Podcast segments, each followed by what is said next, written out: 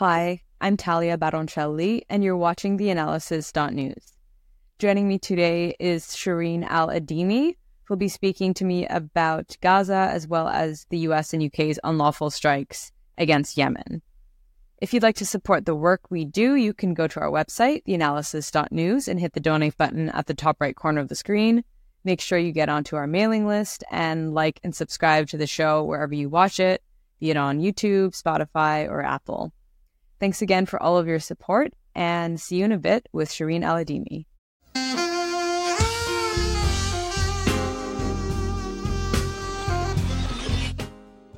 Joining me now is Shireen Al-Adeimi. She is a professor of language and literacy at Michigan State University and is a non-resident fellow at the Quincy Institute for Responsible Statecraft. Thanks a lot for joining me again, Shireen. Thanks for having me, Talia.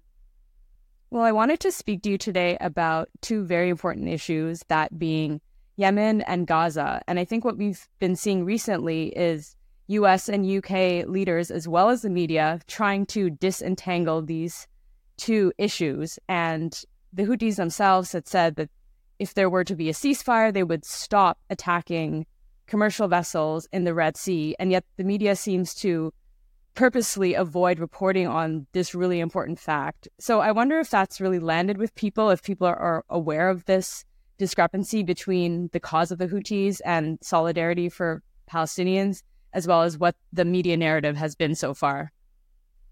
I think people who are paying attention know that these are this is a direct consequence, that all of what Ansarullah are doing in the Red Sea and in the Gulf of Aden is a direct response to what's happening in Gaza. Uh, and it comes at a time where Ansarullah were very close to finalizing a peace deal with Saudi Arabia. As you know, the war in Saudi Arabia has you know lasted since twenty fifteen. There was a tenuous ceasefire and negotiations that were happening and an easing of the blockade and all of that. And so an agreement was very close to being signed. And so for them to now disrupt Israel-bound ships um, is a direct response to what is happening in Gaza. And they have made that very clear. They had not disrupted international shipping or any shipping at all throughout the nine years, even when they could have. Um, and yet, what is their actions right now in the Red Sea are a direct response to Gaza, but I think there's a willful ignorance um, and a and a obfuscation of what the purpose is, because it's just easier to paint, oh, these, and just yet another, you know, Iran allied quote unquote group uh, or Iran proxy as just, you know, being creating chaos with no purpose, which of course we know that's not how these actors in the region behave, and they're independent and autonomous. Um, And they have very clear goals, but it's just a matter of who's listening to these goals and who isn't. Well, perhaps one reason they're doing this is to take away from the fact that the U S has not been exercising its leverage over Israel to ensure that there's a ceasefire and that there's humanitarian aid going into the Gaza Strip. So they're trying to deflect and just place blame on the Houthis, but also try to shift the narrative there. Absolutely. And um, the U S keeps saying that they have no leverage with Israel, just like they had been saying we have no leverage with the Saudis. Meanwhile, you know, they're providing diplomatic cover for, for both groups. You know, I'm going to draw these parallels between how the U S behaves with Israel and its uh, the other ally, Saudi Arabia and the U A E. Um, they provide diplomatic cover. We've seen the veto at the U N Security Council for a ceasefire that the U S kept imposing, um, the supply of weapons, saying that we're chiding them privately about a ceasefire, but not calling, saying anything about it publicly. All of these trips that Blinken has been taking to the Middle East and really not being productive at all, and just repeating the Israeli line that they have the right to defend themselves, uh, or that they feel bad about the deaths in Gaza, but as though these are not a direct consequence of, you know, per- are perpetrated by the state of Israel, which is the U S's biggest ally.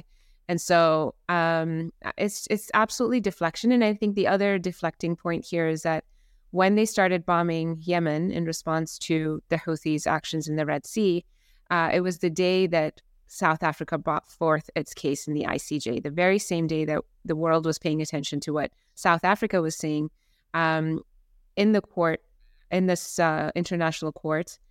The U S and the U K began began bombing Yemen um, instead of calling for a ceasefire in Gaza. Yeah, well, we will speak about those strikes, which are clearly unlawful, but I did want to point out something, and Sabrina Singh, who is the Pentagon spokesperson, she recently was was talking about how concerned she is that North Korea is giving weapons to Russia to attack uh, innocent Ukrainian civilians. But obviously her concern doesn't really extend to the U S supplying Israel with weapons to kill innocent Palestinian civilians. So there's a clear double standard there. And there was a reporter who was pressing her on, you know, the calls that the Biden administra- administration has made for Israel to have a more so-called calibrated approach, and whether their calls for a calibrated approach have actually been working. And, and she said, oh, well, Israel has said that they will be um, taking some of their brigades out of Gaza, as if that is a way to address the, the mass killings and uh, ethnic cleansing and, and forcible displacement. So, as you said, they're just talking out of their... both sides of their mouth. I mean, they're talking out of both sides of their mouth uh, because they are... Yeah, because their their stated views and, you know, there's just such a misalignment between what they're saying and what they're doing. If you're going to say that you're concerned about civilian casualties, then call for an end to, um, you know, perpetrating violence against civilian ca- casualties. But no, they won't do it. If you're going to take at face value what Israel says, but you're going to question, you know, the Gaza health ministry, for example, and sow doubt about even the number of casualties, only to then admit that they were right all along. All of this is playing um, cover for the Israelis, supporting them in this action. And it's not just that the U S has, oh, we just don't know what to do. This is a genocidal project that can only be enacted with full support from the United States. Um, and it's allowed to continue because of the United States' support for this genocidal project. So the goals are very aligned between, you know, and even just saying we need a two-state solution when you know that the Israelis have never called for a two-state solution and have outwardly rejected a two-state solution, and yet still thinking that we can just repeat this line about, well, we're going to work for a two-state solution. Meanwhile, you know, not recognizing or not willing to recognize that this is not even on the table. So it's just a matter of playing politics and obfuscating reality. And, um, you know, I think Trump would have been more honest about it, just as the Republicans tend to be. The outcome is the same, but you have this tendency with with uh, Democratic presidents, including Biden, to to couch it, couch these genocidal actions in language that makes no sense for, you know, given the the actions that are perpetrated against these people, against civilian people in Gaza and elsewhere. Yeah, of course, there's a disconnect between what the Israeli officials are saying and the facts on the ground. Although sometimes they do correspond when. Uh, like Yoav Galant say that, you know, they're fighting human animals and, and, and that they're going to flatten the place. Um, but even recently, Israel said that they wanted to create a buffer zone in Gaza in order for uh, Israeli citizens who used to live close to the border with Gaza to be able to move back there, because Israel also has, like many other countries, a housing issue. And so they're paying a lot of money to house people in in hotels, people who, who lived along the border areas and who can't move back right now. So they're saying that, you know, another solution would be to set up a, a buffer zone. But this would, I mean, this that is against international law. You can't just flatten land and then grab that land, saying that that would be in creation of a buffer zone. And unfortunately, Blinken has said, you know, we would maybe accept some sort of transitional um, approach there. And we wouldn't necessarily oppose that. So that's obviously setting a, a very dangerous precedent. Well, you did mention the horrible rhetoric of the Republican Party and especially Trump when it comes to Muslims and to people in the Middle East. But if you look at policies of the Biden administration and the Dem- Democratic Party, they virtually amount to having the same outcome as that of Republican policies. The rhetoric is just different. So given that you're based in Michigan, how would you say Muslims and Arab Americans in Michigan are responding to what they're seeing in Gaza, the mass killings, as well as to the unlawful strikes in Yemen? Oh, there's there's a lot of anger and frustration and uh, indignation. Uh, Biden barely won the state of Michigan in twenty twenty. Arabs and Muslims came to support in support of uh, Bernie Sanders in the primaries. And when Bernie was not on the Democratic ticket at the end, Um, they, you know, forced themselves, many will tell you, to vote for Biden in order to avoid Trump, because we knew that the Muslim ban had occurred under Trump. And so people didn't want to go back to those days. Um, and, you know, Arabs have uh, and Muslims here in this region, many of them have aligned with the Democratic Party more closely than the Republicans anyway. Um, but he won by twelve thousand votes in twenty twenty. And apparently there's no legal path to victory without Michigan. And so this is a really, really important state. And yet Biden has completely ignored what his constituents in the United States and specifically in Michigan have been calling for, which is ceasefire. Since October seventh, people have been calling for a ceasefire, for the U S not to uh, provide support for the Israeli response, for the U S not to provide diplomatic cover. And Biden has done nothing but, you know, go against the wishes of his own constituents. And so the consequences of that is that, um, you know, his, he's not even able to meet with members of the community without backlash. His advisor is supposed to meet with people in the community today, and that got canceled because even the idea of meeting leaders in the community, meeting with Biden or his advisors is seen as a, as a, you know, these people are going to be seen as traitors given what's happening to our brothers and sisters in Gaza. And so the issue of Palestine unites us in a way that so many other issues do not. And I think Biden is either not understanding that dynamic or surrounding himself with people who are telling him, oh, they're just going to forget about it. You know, and he's trying to position himself as like, well, I'm not Trump. That's not going to work anymore because nothing is worse than genocide. And that's what people here have been saying. Nothing is, absolutely nothing is worse than genocide. The Muslim ban is not worse than genocide. So why would we vote for somebody who has aligned himself so strongly, you know, in, in line with uh, a state that is being accused of committing genocide? Um, and so I think he's um, willfully, you know, ignorant or just hoping that they're going to move on and forget about it. But I think he's going to be in for a surprise. If uh, and again, this should not be surprised. And I also think it's a bit too late now to try to m- make amends to the Arab and Muslim community. Uh, we've all been watching what's happening in Gaza on our phones, you know, streaming their streaming the genocide live, right? And so we've seen that. Um, and people in, especially in the Dearborn community, they're very attuned to family back home. Many of them have lost family members back home, either in Lebanon or in Palestine, uh, Palestine. And so, um, and then of course you have a huge Yemeni community in Dearborn as well. And there's a lot of support for the actions that are um, seen as preventing genocide that we're seeing in the in the Red Sea. Um, and so I think that it's going to be a very difficult thing for him to to win Michigan. And he's probably also underestimating the role that social media has been playing in in this particular genocide, this ethnic cleansing, because of course, there have been so many journalists who have been killed in Gaza, Palestinian journalists, I believe over one hundred have been killed, and, and the Biden administration has not really mentioned them at all, um, or, or, you know, feigned any sort of pretense to care about them at all. And but people are aware of this because they're watching on, on TikTok and on, on Instagram and different social media platforms. They're watching what these journalists are posting as well as what other accounts are posting. So I feel like this particular um, conflict has been really heavily reliant on journalists on the ground there because so many other news agencies have been prevented from entering Gaza to expose what's going on on the ground. So people there have really had to use their phones as much as possible to document what is going on.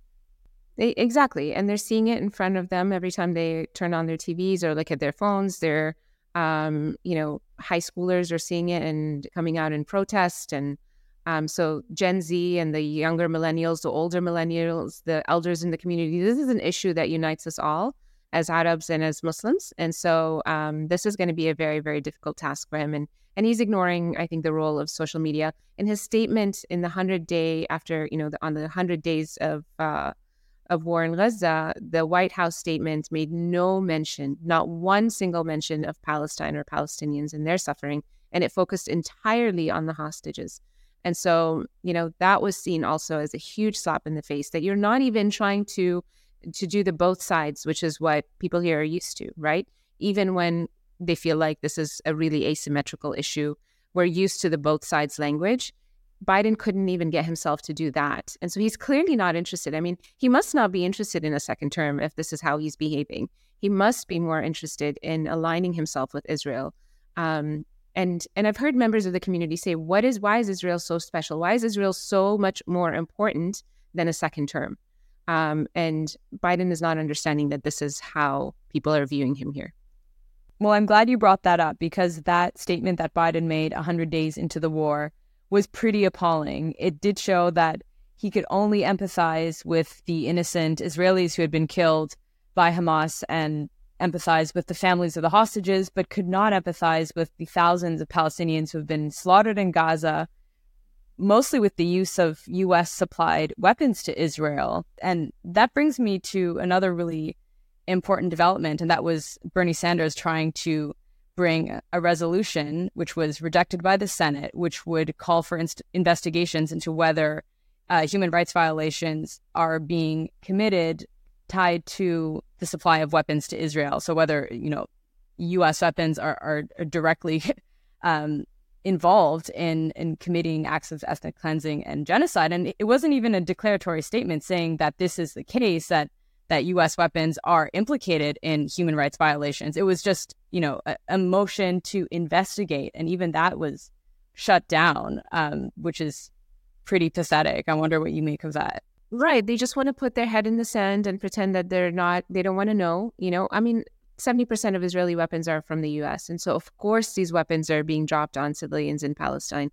Of course, they're part of the genocidal project. But even the thought about investigating it puts so many, I mean, I think it also highlights just the disconnect between these members of Congress and what the American population wants. We're seeing protests that we've never seen before in favor of Palestine and Palestinians, in favor of the ceasefire in Gaza. Just last week, four hundred thousand people were in D C, and it's not the only massive proce- um, protest that we've seen.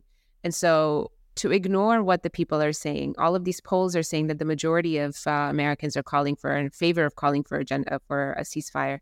And to just ignore all of those statistics, all of those data, you know, ignore their own, what they're seeing in their own backyard in D C, um, and to not even be willing to to investigate, I think highlights the...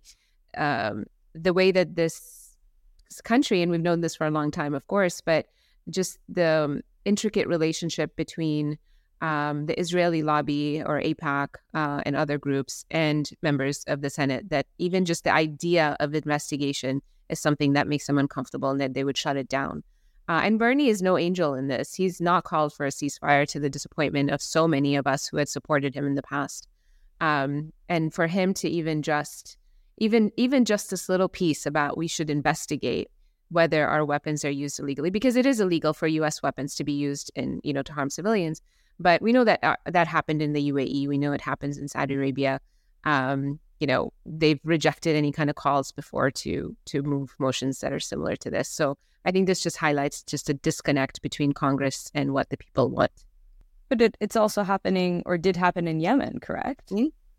Yeah, absolutely. And um, and that was a, an isolated, an isolating fight. And you and I have spoken before um, about, you know, the efforts here in to bring attention to the U S complicity in Yemen. U S complicity in Yemen was far greater than U S complicity in Israel, right? Um, it wasn't just a matter of providing diplomatic cover, not just, these are huge, but diplomatic cover and weapons. But the U S was also involved in training Saudi and U A E soldiers in mid-air refueling for the first several years of the war. Uh, logistics, uh, intelligence sharing, t- targeting in the command, choosing targets from the command room, providing spare parts and maintenance, um, everything essentially except for pulling the trigger. And they were implicated through and through in these war crimes that were, you know, being perpetrated against the Yemeni people through the Saudis and the U A E. And yet there was no massive mobilization until twenty nineteen, when it was seen as Trump's war. You know, it started under Obama, continued through Trump and Biden. But when it was seen as Trump's war, we were able to mobilize people within, especially the Democrats, to move forward this motion and um, pass a war powers resolution to end the hostilities in Yemen, only for Trump to veto it, of course. But then it died down when Biden became president again, because there's this idea that, you know, they want to play politics. It's not about human rights.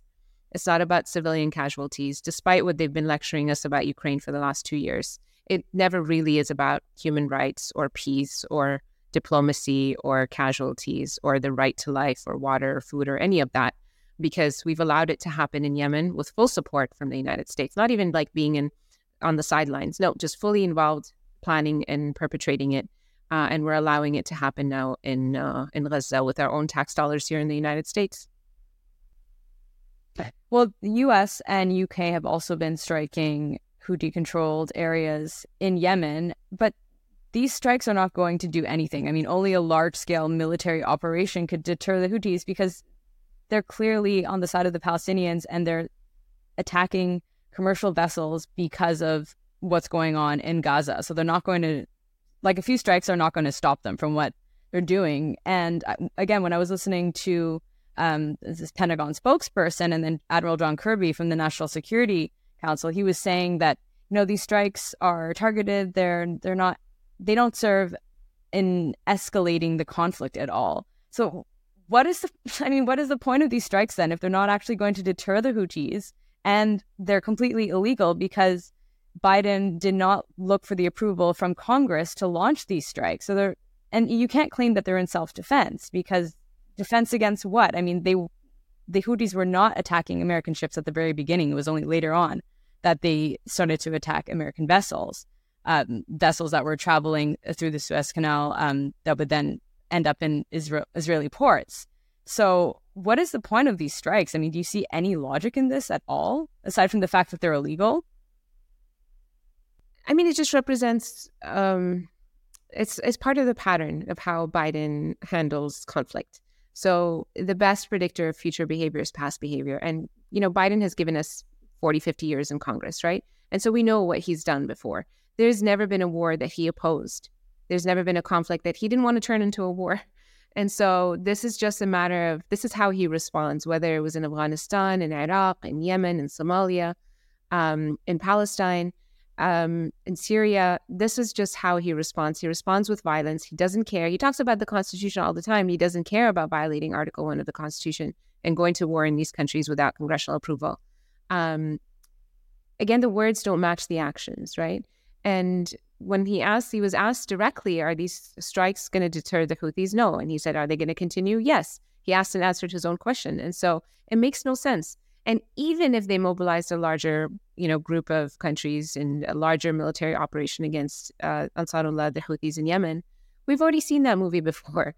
We've seen it from twenty fifteen to twenty twenty-two, when a coalition of seventeen countries was bombing Yemen, was starving Yemen, was preventing people from seeking medical care or aid in the name of stomp- stomping out the Houthis, and it only made them stronger.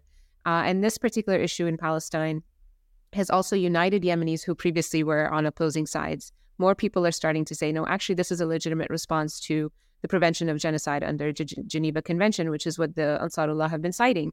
Um, and when there was a ceasefire in Gaza for six days or so, and they were exchanging hostages, there were no attacks in the Red Sea.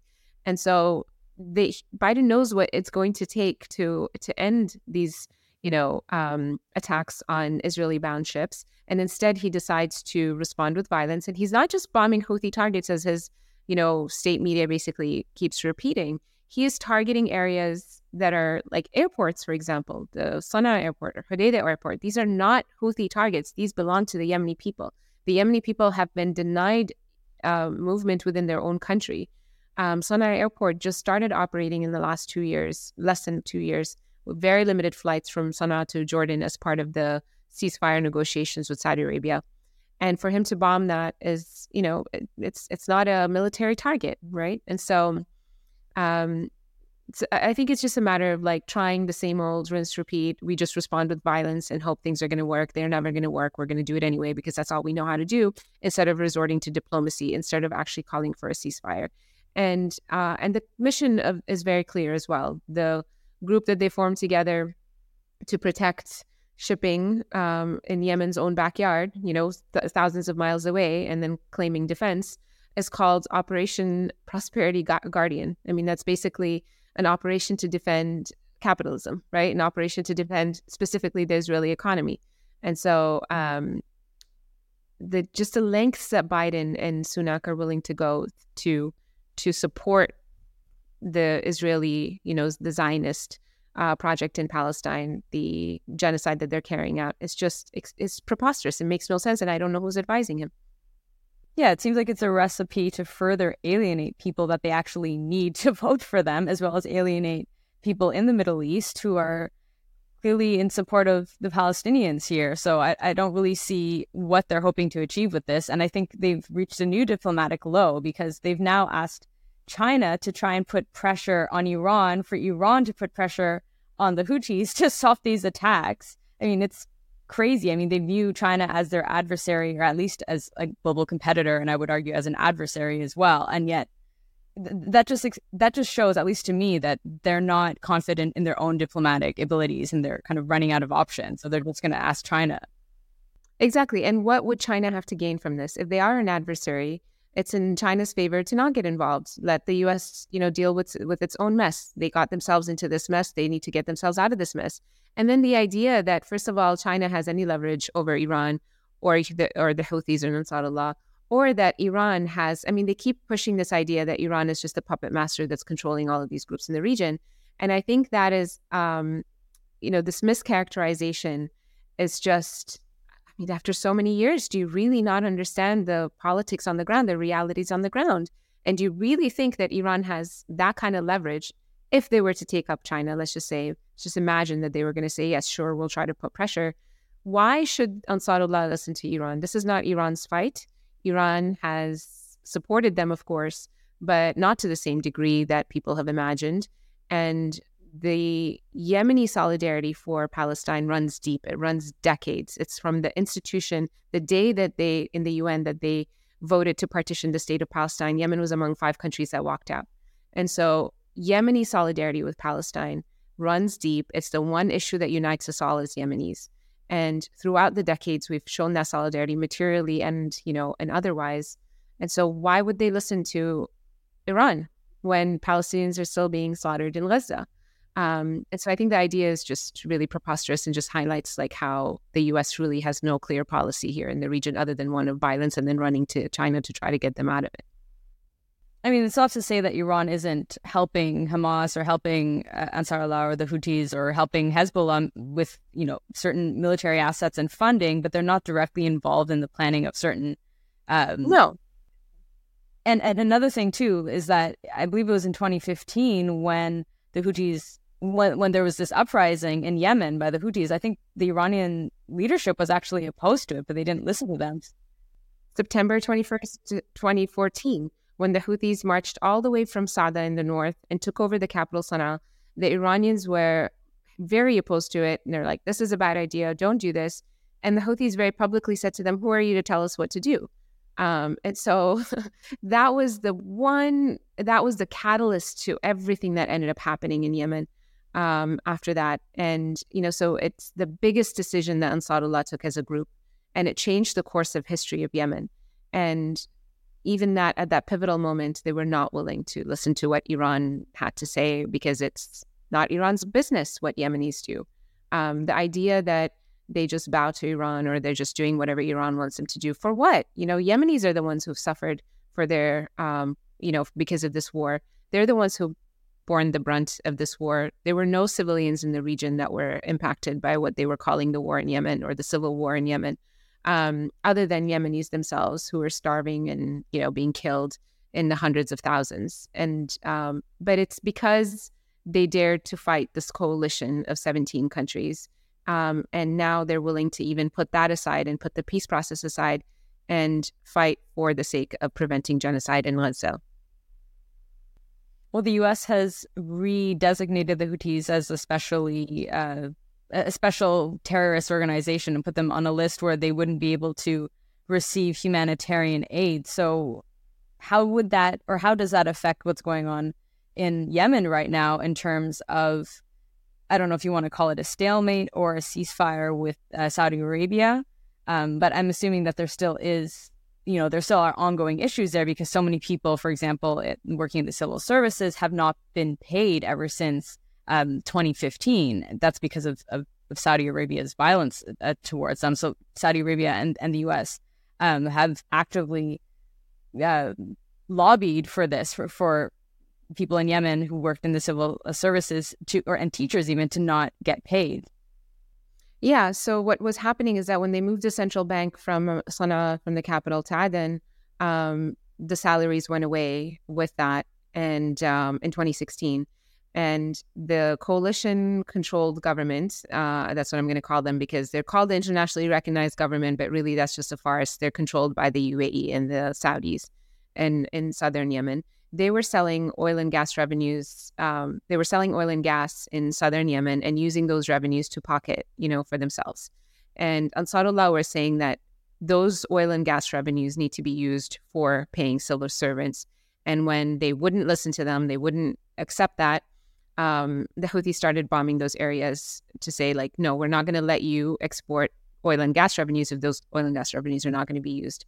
And so part of the deal that they were about to sign with Saudi Arabia was going to ensure that those uh, oil and gas revenues were being used to pay civil servants. So again, the cost to to Yemen's position on Gaza is huge. It comes, it's it's a massive sacrifice uh, for people who've already sacrificed a lot over the last nine years. This is not, this these are not people who have, quote unquote, nothing to lose. They have everything to lose. They have the peace process to lose. Because why would Saudi now be seen as signing uh, a peace deal with, you know, people who were designated by their allies as terrorists, right? Um, and so that potentially is going to be disrupted if this uh, F T O is not reversed.